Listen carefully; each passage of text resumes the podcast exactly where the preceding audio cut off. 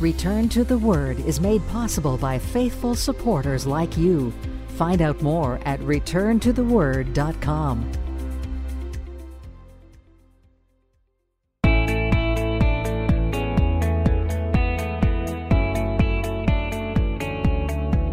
Welcome to another edition of Return to the Word Radio with Bible teacher Mark Fontecchio.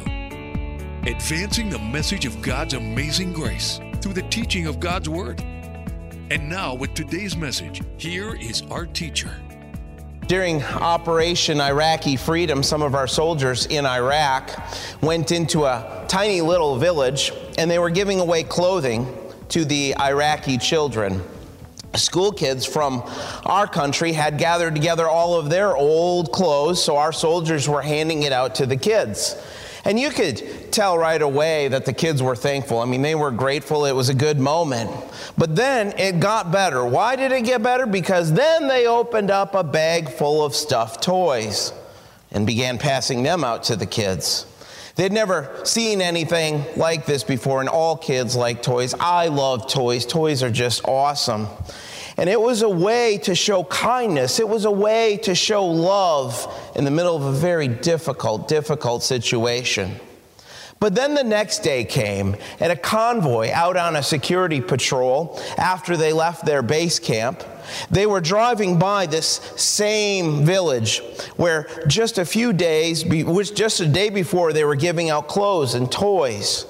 And they were coming down the road, and the, the convoy saw off in the distance, in the middle of a road, they saw it look like a person, not moving at all, but just standing there still.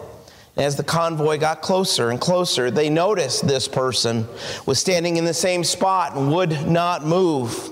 And the convoy stopped and they used their binoculars to scope out. And sure enough, there, standing in the middle of the road, was a little five year old girl girl who had been part of the group from the day before, she was standing in the middle of the road hugging a stuffed animal. Well, this patrol, they didn't know what to do at this point. As they approached and as they got closer, she just stood there. She stood still, hugging that stuffed animal. So they radioed their base. They radioed their command, looking for instructions. It could have been a trap. It could have been a setup for a sniper. It could have been a roadside bomb. Their command radioed back and told them to just go around the little girl. So, very slowly, very carefully, that's what they did. The convoy continued on. And this little girl, she would not budge. She stood in the middle of the road hugging this little stuffed animal. But as that convoy went around this girl, they saw exactly why she was standing in the road. You see, this little five year old girl was standing in front, directly in front of a landmine that had been planted the night before. She was standing there to try to protect these soldiers. She was expressing her love to them because they had first shown love to her. Well, as believers in Jesus Christ, we must know that the words of 1 John 4 are true, that we love him. Why? Because he first loved us. But this love is the driving force behind everything we do in the body of Christ. This love, it motivates us and enables us to make a difference in the lives of others. In Acts chapter 11, we find the first century church learning these lessons all over again because we have Jewish believers, follow, Jewish followers of Christ, struggling with this idea that the Gentiles could actually receive the gospel of Christ. Luke has recorded some of this before in chapter 10, first time as it happened, and then he recorded some of it as Cornelius retold it. So when Peter kind of retells it to the believers in Jerusalem, let's just kind of skip across it a little bit and we'll hit the highlights and the new information that Luke gives to us. But notice how we begin in chapter 11. Now the apostles and brethren who are in Judea heard that the Gentiles had also received the word of God.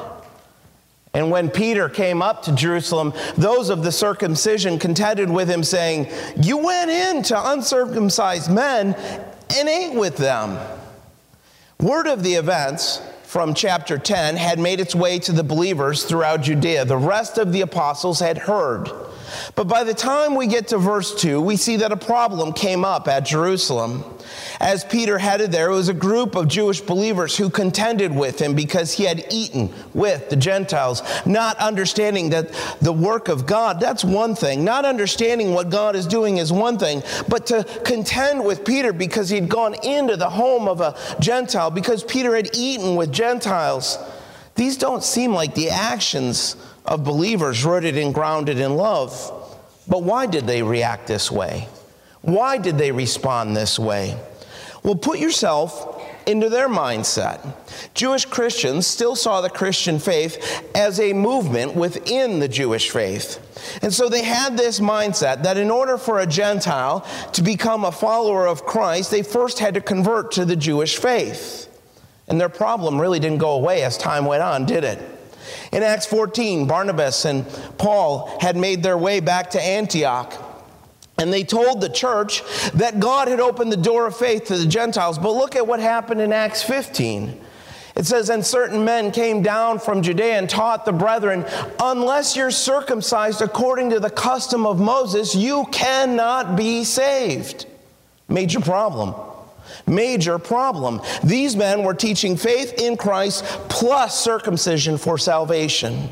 But faith in Christ plus anything, that's a false gospel. So take a look at verse 2. Therefore, when Paul and Barnabas had no small dissension and dispute with them, they determined that Paul and Barnabas and certain others of them should go up to Jerusalem to the apostles and elders about this question. Now, we're going to be right back in this text in a few weeks, but for now, notice what Peter said to the rest of the apostles and elders gathered together. And when there had been much dispute, Peter rose up and said to them, Men and brethren, you know that a good while ago God chose among us that by mouth the Gentiles should hear the word of the gospel and believe. So God, who knows the heart, acknowledged them by giving them the Holy Spirit, just as He did to us, and made no distinction between us and them, purifying their hearts by faith. What was Peter saying with this phrase, purifying their hearts by faith? It's another way of saying that they are cleansed by saving faith in the blood of the Lamb. Now, therefore, it continues, why do you test God by putting a yoke on the neck of the disciples, which neither our fathers nor we were able to bear? But we believe that through the grace of the Lord Jesus Christ, we shall be saved in the same manner as they. Then all the multitude kept silent and listened to Barnabas and Paul, declaring how many miracles and wonders God had worked through them among the Gentiles. Now let's remember that this is years after chapter 11. And the issue, it was still there. It was not going away at all. Peter told them that God had settled this years before with the salvation of Cornelius. This issue should have been over long before chapter 15. But it wasn't, because sometimes issues don't die in churches. Back now in our text in chapter 11, Peter had stayed in Caesarea for a few days.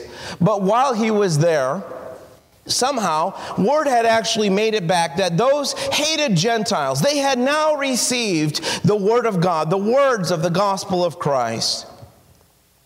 Verses 2 and 3 we see that the contention arose with some of the circumcision because Peter had gone in and he had eaten with those Gentiles, meaning Peter had fellowship with them. He had accepted them because they were followers of the Lord Jesus Christ, and these Jewish believers, they were outraged at this.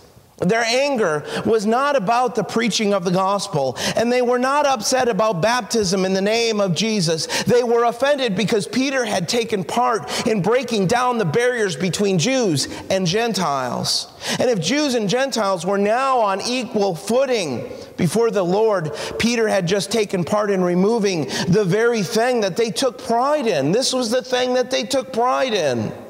And they were waiting for him. He got ambushed. And they made sure that he heard about it the minute he got into town. And the tragedy of this passage is that these Jews were not more concerned about the lost condition of the Gentiles. The idea here in verse 2 that they contended with him, it comes from the wording to make a difference. You see, these legalists were making a difference between Jews and Gentiles. And Peter told them that when it comes to salvation, when it comes to the body of Jesus Christ, there is no difference. And with verse 4, Peter begins to explain to them the events of chapter 10 but down in verses 10 and 11, we get some new information. Peter was told three times that what God had cleansed, he should not call common because there'd be three Gentile men standing at the gate. Notice what he says in the first part of verse 11. At that very moment, three men stood before the house where I was. But Peter wasn't on his own. The Spirit of God was leading him the whole way. And verse 12 says that six brethren went with him. Six Jewish believers were with Peter and they went with Peter to Caesarea. Peter had witnesses to testify of the gospel reaching the Gentiles. Skip down in your Bibles, if you would, to verse 14. Peter's retelling now the words of the angel to Cornelius. In reference to Peter, take note of what the angel said to Cornelius who will tell you words by which you and all your household will be saved. You see, chapter 10 only told us that Cornelius knew Peter would speak to him. We didn't know all the information, but now we begin to understand why Cornelius had been so eager to hear these words from Peter. Now we understand why Cornelius had gathered together all his friends and all his family. Peter would bring to them the words of life. And as the Holy Spirit fell upon them, notice what Peter says in verse 16. Then I remembered the word of the Lord how he said, John indeed baptized with water, but you shall be baptized with the Holy Spirit. George Young, he was a carpenter and a little known preacher in the 1800s. And George spent his life humbly serving the Lord in small country towns. And times were often hard for him. And through all the ups and downs, though, George and his wife, they, they never wavered in their faith at all. But after a long time, the family was able to move into their own small home. George had actually built it himself. But later, when George went away to preach, men who hated the gospel of Christ, I mean, they just hated the gospel, they came and they set fire to his home. And their home was totally destroyed. But it was out of that experience that George was moved to write the hymn, God Leads Us Along. Some of you actually know the words. In shady green pastures, so rich and so sweet, God leads his dear children along. Where the water's cool flow bathes the weary one's feet, God leads his dear children along. You know this part. Some through the waters, some through the flood, some through the fire, but all through the blood. Some through great sorrow, but God gives a song in the night season, in all the day long. You see, God most certainly will lead us along in life. And what this is what we see right here with Peter. God led him to Cornelius. The Spirit of God led him in verse 12. And the direction he was headed matched, hear me on this, the revelation of the Lord. It matched the words of Christ in verse 16, meaning that Peter wasn't claiming that God was leading him in a direction contrary to the revealed word of God. Do you hear that? Because we hear people all the time today say, God's leading me this way, even though the Word of God says something completely opposite. This was his message to the men in Jerusalem. God had led him down this path. Take a note of how Peter hand, handles this situation. Jewish believers are upset with him. They're upset with Peter. And rather than defend himself, he sticks to the work of the Lord and the truth of what had taken place. He told them that it was just like for the Jewish believers in the beginning, it was just like Pentecost. And in verse 16, Peter remembered the word of the Lord. These are the very words of Christ, actually, from Acts chapter 1, before the ascension of Christ. When Jesus told them to wait for the promise of the Father, the baptism of the Holy Spirit. Now, learn the lesson here while we're in this text that the baptism of the Holy Spirit is a gift from God. The Holy Spirit of God comes when a person is redeemed in Christ. It is a testimony of redemption. The baptism is a once and for all act where Christ places believers in the care and safekeeping of the Holy Spirit until the day that Jesus comes back. If the Spirit of God is not present, then there has been no salvation. And Peter makes this exact same conclusion in verse 17. If therefore God gave them the same gift as He gave us when we believed on the Lord Jesus Christ, who was I that I could withstand God? Peter's saying, hey, don't argue with me, don't look at me, argue with God. Opposing the Gentiles being a part of the body of Christ, it would have been a clear opposition to the Word of God, to God's will. Peter's defense, it didn't rest on what he himself had done. Peter's defense rested on the work of God. The Holy Spirit came to the Jewish believers at Pentecost, and now the Gentile believers were receiving this same gift. They got the message. These Jewish believers, they got the message. Look at verse 18. When they heard these things, they became silent. God's truth does that, doesn't it? It silences people. they became silent, it says, and they glorified God, saying, Then God has also granted to the Gentiles repentance to life. You see, these Gentiles had turned away from the mindset of trying to be able to be good enough to earn their own salvation, turning towards Christ in faith. These words could not be more important.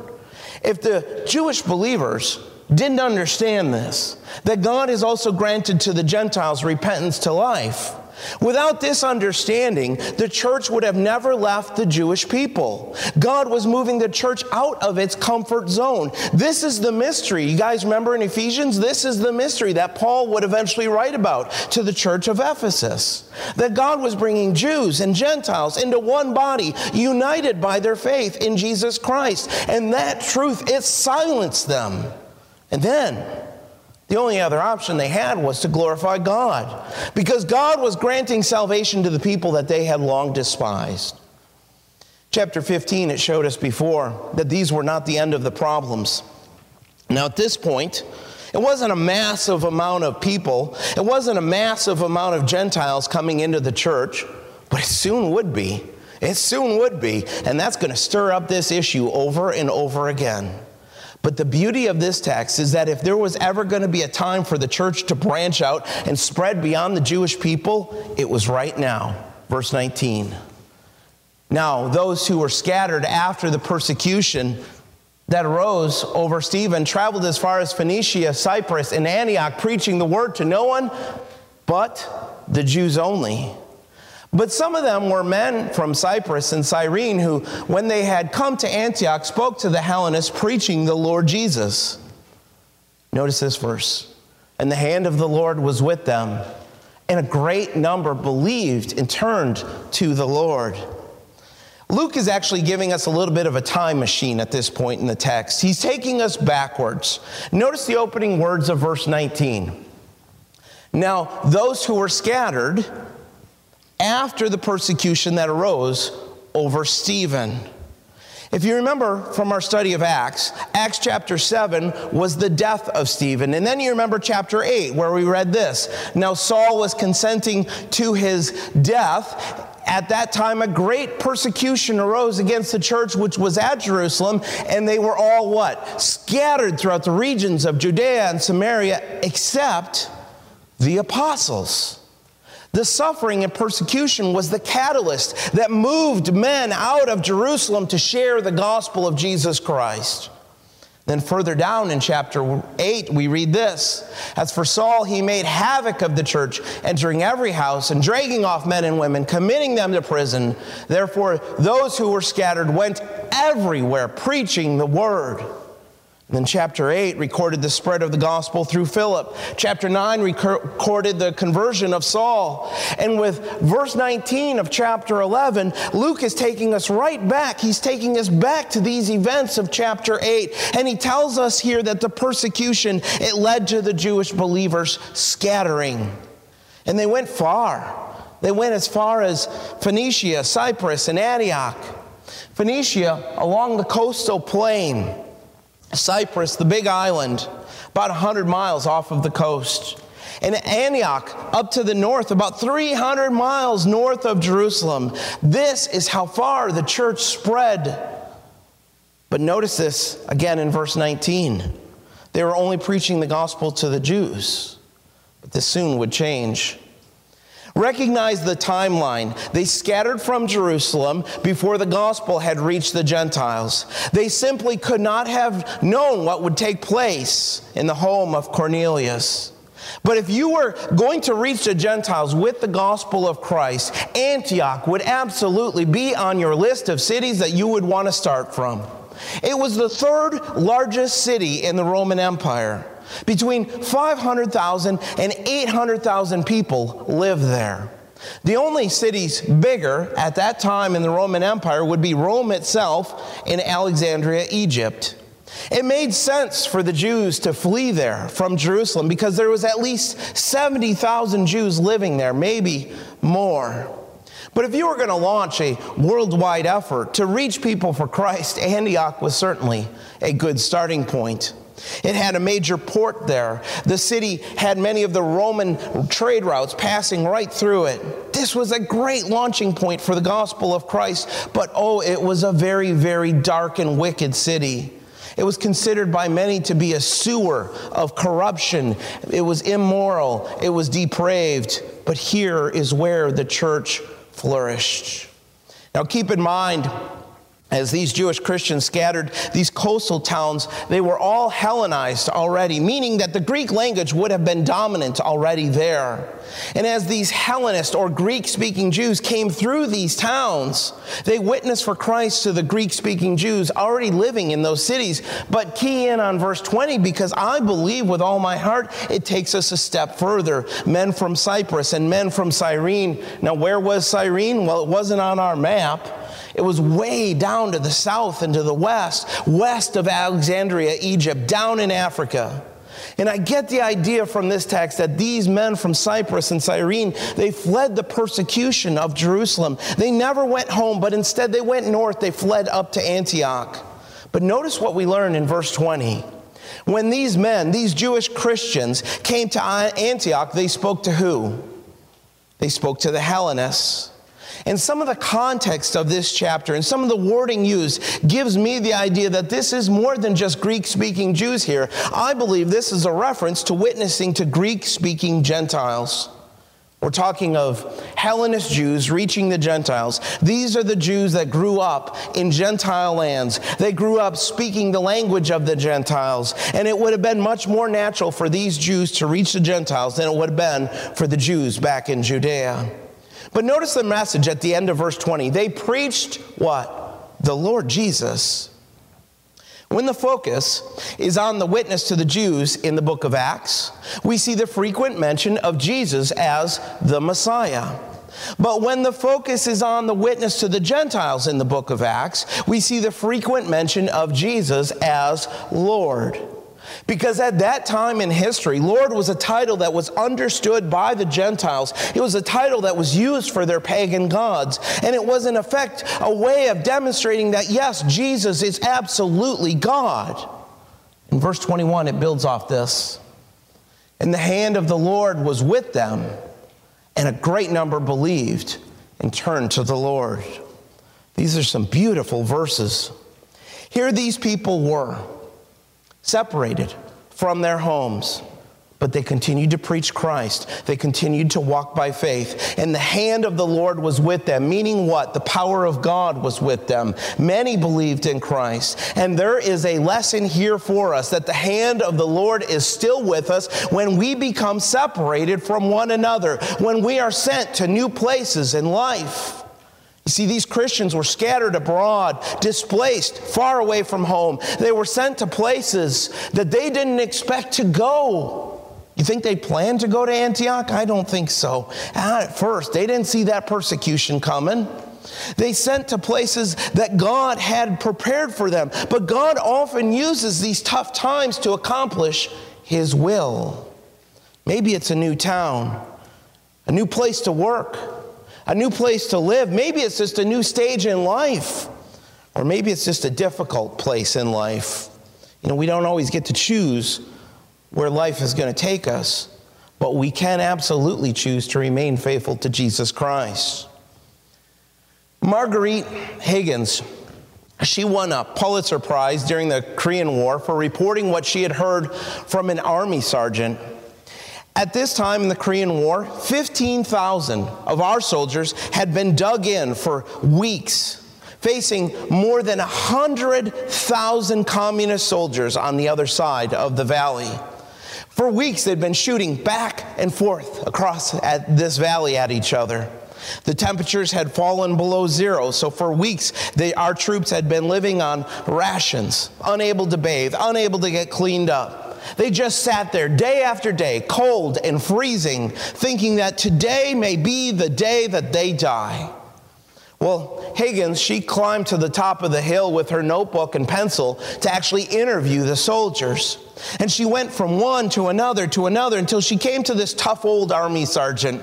And then she asked him this question. She said, If I were God and I could give you anything you wanted, what would you ask for?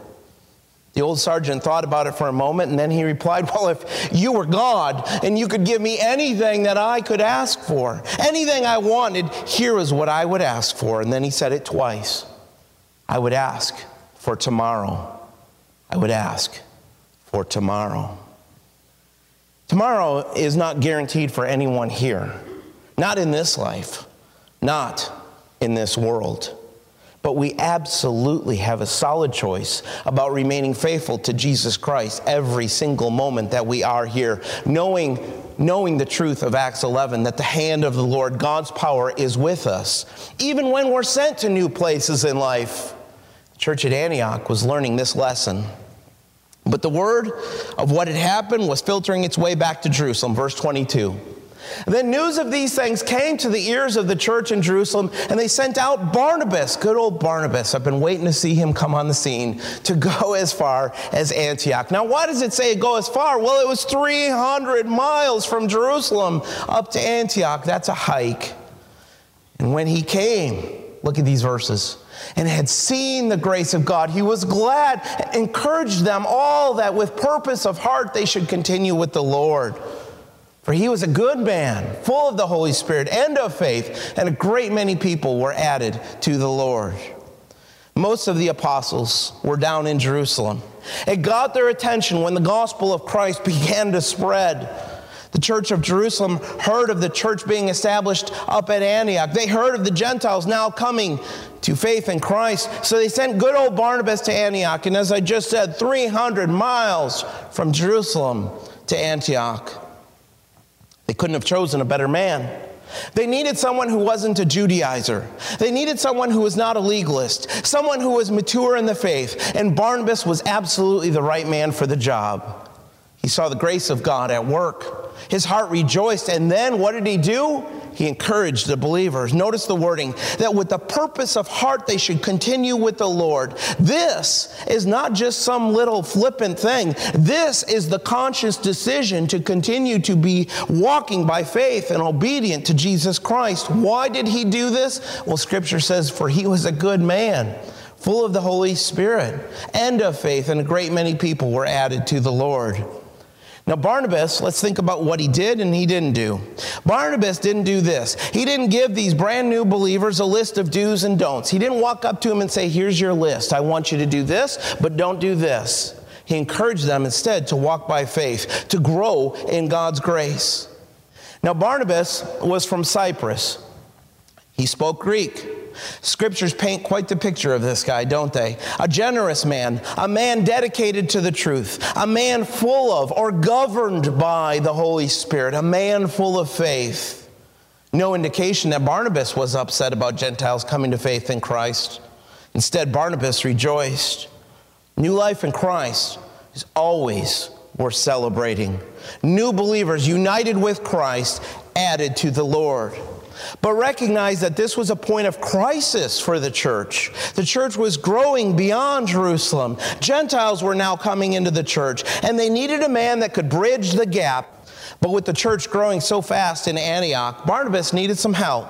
That's actually the meaning here in verses 24 and 25. It's not as clear in the English translations, but that's the actual meaning. He needed some help. And so he headed up the road another hundred miles to Tarsus to find Saul. Verse 25. Then Barnabas departed for Tarsus to seek Saul. The wording actually indicates in the Greek that Barnabas had a tough time finding Saul. He couldn't find him at first. And Acts 9 had told us that Barnabas and Saul, they had met before this in Jerusalem. This was about 10 years before our text in chapter 11. So 10 years have gone by since we've last seen Saul with Barnabas in chapter 9. And I think Barnabas absolutely knew that Saul had been commissioned by God to minister to the Gentiles for such a time as this. In the New Testament, it doesn't tell us everything. Sometimes we'd like to know about what Saul was doing during those 10 years. We don't know everything, but I know this. I'm confident Saul preached Christ. Barnabas found him. Verse 26 teaches us. And when he had found him, he brought him to Antioch. So it was that for a whole year they assembled with the church and taught a great many people. And the disciples were first called Christians in Antioch. Luke ends verse 26 by teaching us that it was at Antioch that the disciples were first called Christians.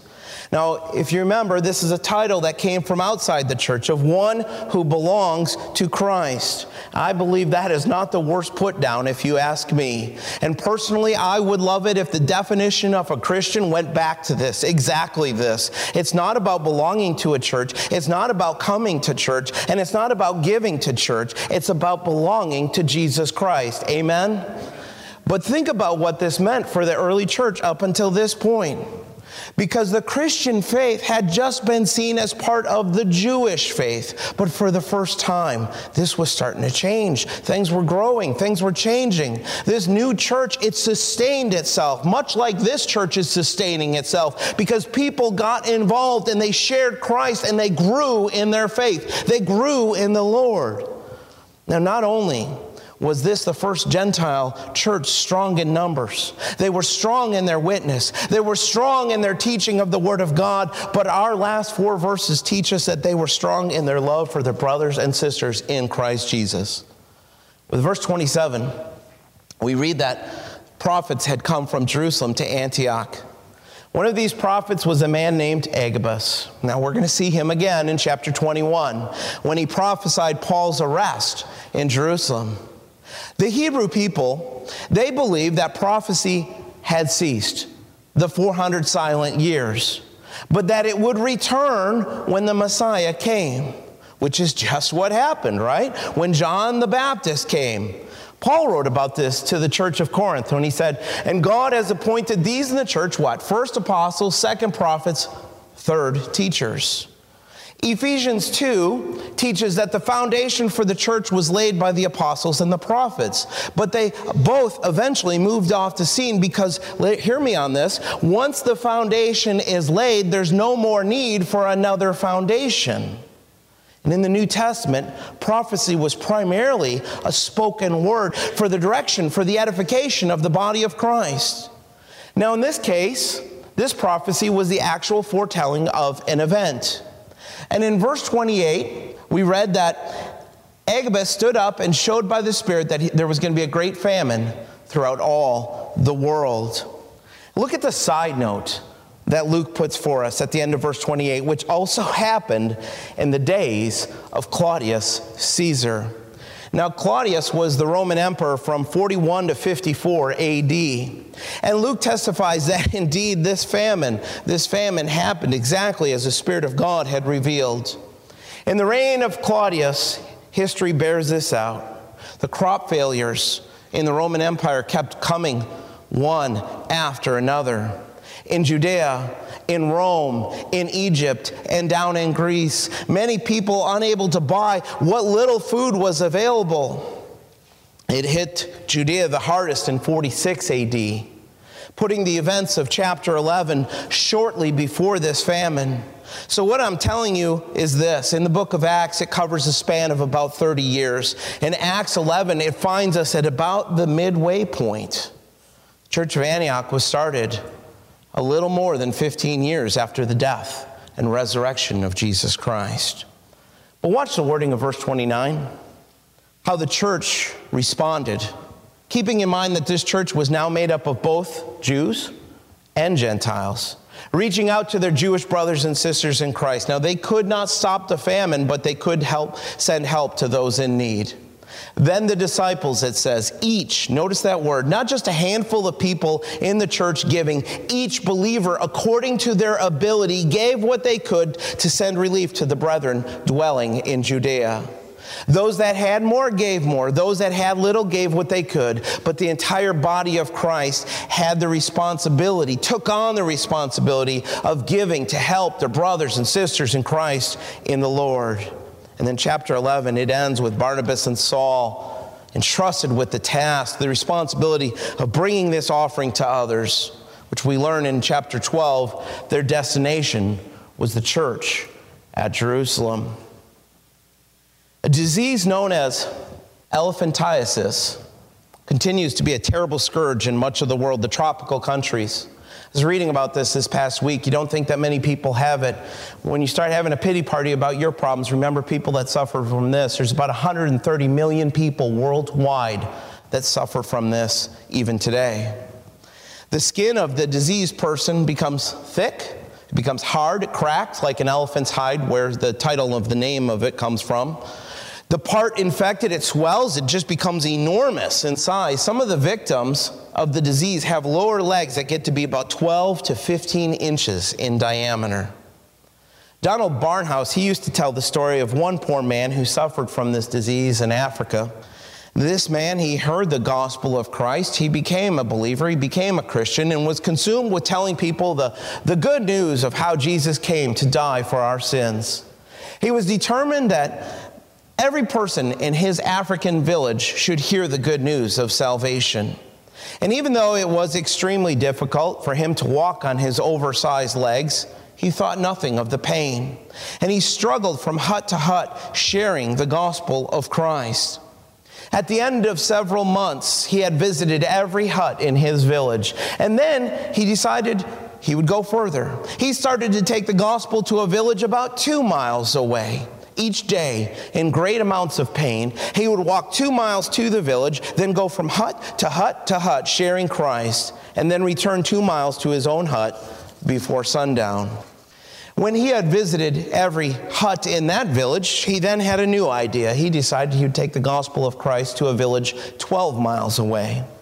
He was told not to, but day after day, the burden kind of festered on him. It kind of grew. It became something that he, he knew he had to do. One day, his family told the missionary doctor in their village that the man was missing. He had slipped out before dawn, and he had not returned for the evening, so they were concerned. Step after weary step, the afflicted man, he dragged his leathery legs and gigantic feet along the path that led to this village 12 miles away, getting there after noon. He was offered food in this village, but he refused until he completed his mission. His feet were swollen, bruised, they were bleeding. Up and down to every single hut he went, telling them that the God of creation had sent his son to die for their sins. How the Lord Jesus had been raised from the dead, and now in Christ, this man testified of the joy and the peace that he had in his own life. Well, finally, he started his long journey back to his village. He was absolutely in no condition to travel, but he realized it much too late. It was already pitch dark on the cold path through the jungle. It was too dangerous to stop, so by sheer force, sheer will, he kept going on and on, trudging his way step after painful step. And after midnight, a noise awoke the missionary doctor, and there on his front porch was this man. His legs, his stumps, they were wounded, they were bleeding. And the doctor, the missionary doctor that was there and those with him, they lifted the unconscious man onto one of the hospital beds. And seldom had they seen such a frightful sight as those bleeding feet that had come back from such an errand of love and mercy. You see, it was the love of Christ that compelled this man. And unashamedly, the doctor ministered to those feet. He said his tears were falling into the ointment he dressed the bloody stumps with. And the doctor ended by saying this. He said, In all my life, I do not know when my heart was more drawn out to another Christian believer. All I could think of was the verse in the Word of God How beautiful are the feet of those who preach the gospel of peace, who bring glad tidings of good things. Here was a man who preached the word of God at great personal sacrifice, with no formal training in ministry, having only known Christ as Savior a very short time. I believe this man understood the words of the Apostle Paul when Paul said, Now then, we are ambassadors for Christ, as though God were pleading through us. We implore you on Christ's behalf be reconciled to God. Here's what I'm saying to you today. If you want to make a difference in this world, it starts here. It starts with sharing Christ. It starts with the love of Christ compelling us, and it starts with us living in love towards the brethren. I see men in Acts 11 that made a difference. Peter made a difference, didn't he? The brothers that scattered throughout Judea and Samaria sharing Christ as they fled their own persecution, they made an impact and Barnabas. Barnabas made a difference. And I believe we can make the same type of difference walking by faith, knowing that the hand of God is upon us as we live to serve Him. Return to the Word Ministries is committed to teaching the full counsel of God's Word and the gospel of Jesus Christ. For more about our ministry, please visit returntotheword.com. Return to the Word is a faith ministry. This means we freely distribute the teaching of the Word of God over the air and online. We do this without charge. If you feel led to support the ministry with a donation to help cover these costs, you may do so on our website, returntotheword.com, or by mailing a donation to Return to the Word, P.O. Box 879259, Wasilla, Alaska 99687. Thanks for listening, and we pray that the Word of God will be a lamp unto your feet and a light unto your path. Join us next time for another edition of Return to the Word.